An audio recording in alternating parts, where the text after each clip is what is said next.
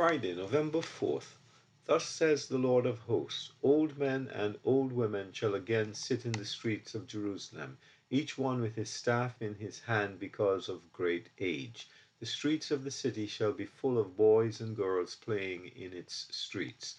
Thus says the Lord of hosts If it is marvelous in the eyes of the remnant of this people in these days, will it also be marvelous in my eyes? says the Lord of hosts.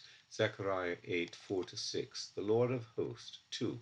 Two months after Haggai uttered his first recorded prophecy, the Lord began also to use Zechariah, a young priest, to prophesy to the remnant who had returned to Jerusalem to rebuild the temple.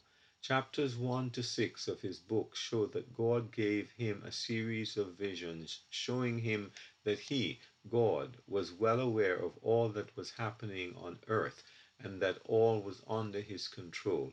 It is not unusual for us, especially when we are young, to question in our minds whether God really knows what is happening in the world, and if he does, why he is not righting the many wrongs.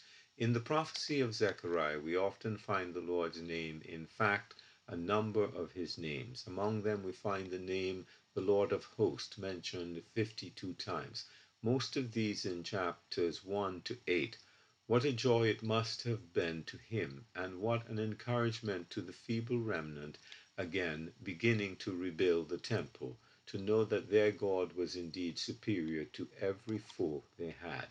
Then, too, Zechariah was told to tell the men who came to inquire whether they should still keep the fast they had been keeping about God's magnificent plans for the future of Jerusalem and indeed of his earthly people.